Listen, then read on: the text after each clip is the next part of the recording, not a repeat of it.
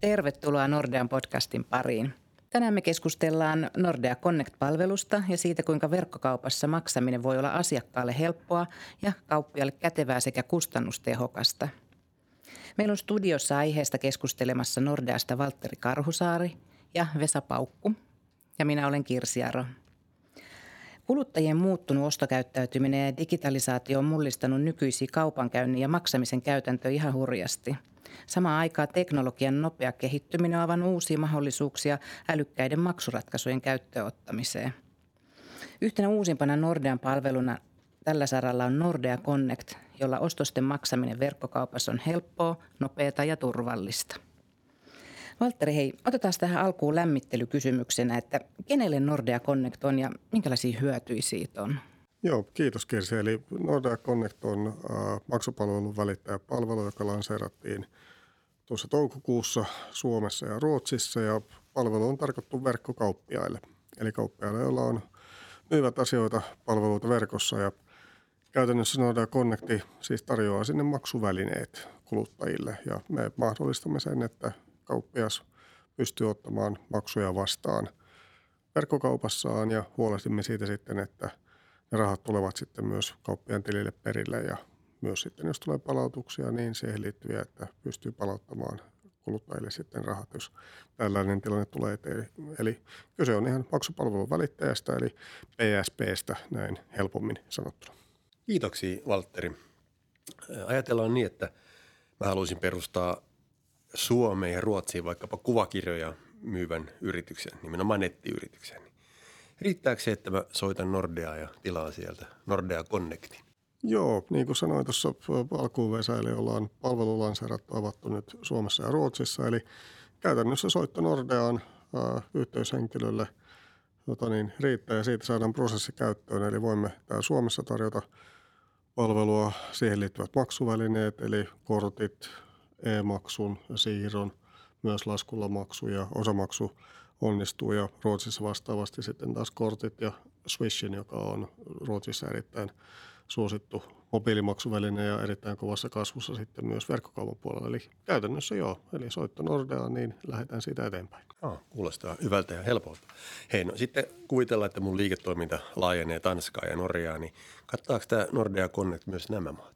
Uh, joo, meillä on, on tota niin, suunnitelmissa avata palvelu myös Tanskaan ja Norjaan – myöhemmin loppuvuonna ja sen myötä tuodaan sitten kanssa paikallisia maksuvälineitä Tanskaan MobilePayn ja Norjan Vipsin, jotka on molemmat paikallisesti suosittuja mobiilimaksuvälineitä, niin tuodaan ne, ne sitten kanssa näihin maihin ja toki eli jos sitten kun liiketoiminta sinne laajenee, niin meillä on, on tota niin, kyky tukea myös verkkokaupassa maksamista sitten näissä kahdessa maassa sitten loppuvuonna 2018 aikana. Okei, eli aika pian oikeastaan.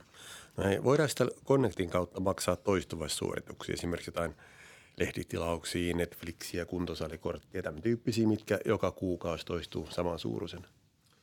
Joo, toistuvaismaksut on, on hyvinkin puhuttu, puhuttu aihe ja niistä tulee paljon, paljon kysymyksiä ja ää, riippuu vähän miten, miten Nordea Connect on, eli tämä meidän PSP-palvelu integroitu kauppiaan verkkokauppaan – Tähän on pari eri vaihtoehtoa, niin kutsuttu hosted pages, eli käytännössä tapa, jossa me Connectina tuota, niin toimitamme koko maksamiseen liittyen flow, eli se, miten maksut menee eteenpäin ja vastataan siitä, siitä kokonaisuudessa ja minimivaatimukset kauppiaalle eri standardien ja sertifioiden muuten suhteen. Ja sitten toinen tapa on tehdä suora integraatio, jossa sitten se maksamisen flow-prosessi, mitä asiakas kokee, on enemmän siellä syvemmin integroitu siihen kauppa- verkkokauppaan, niin tähän vaihtoehtoon liittyen meillä on, on niin suoraan tuki toistuvaismaksuille.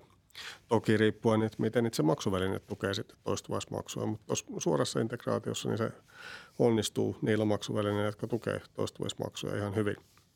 Sitten voidaan tehdä myös hybridejä näistä kanssa ja riippuen vähän maksuvälineestä, että nyt ollaan paljon esimerkiksi siirtotiimin kanssa keskusteltu, että miten siirtopalveluun voidaan toteuttaa toistuvaismaksut. Ja se on taas meidän niin kuin yhteisiä kehitysasioita, mitä sitten katsotaan, miten me pystytään Connectiin tuomaan kanssa. Mutta summeeraus tuohon sun kysymykseen, että joo, että kyllä pystytään ainakin tällä suoralla integraatiovaihtoehdolla tukemaan toistuvuusmaksuja jo tässä vaiheessa. Okei, niin mä voin tätä mun kuvitteellista kuvakirjayritystä laajentaa sille, että voi kuukausittain tilata jonkun kuvakirjan tai tehdä semmoisen itse.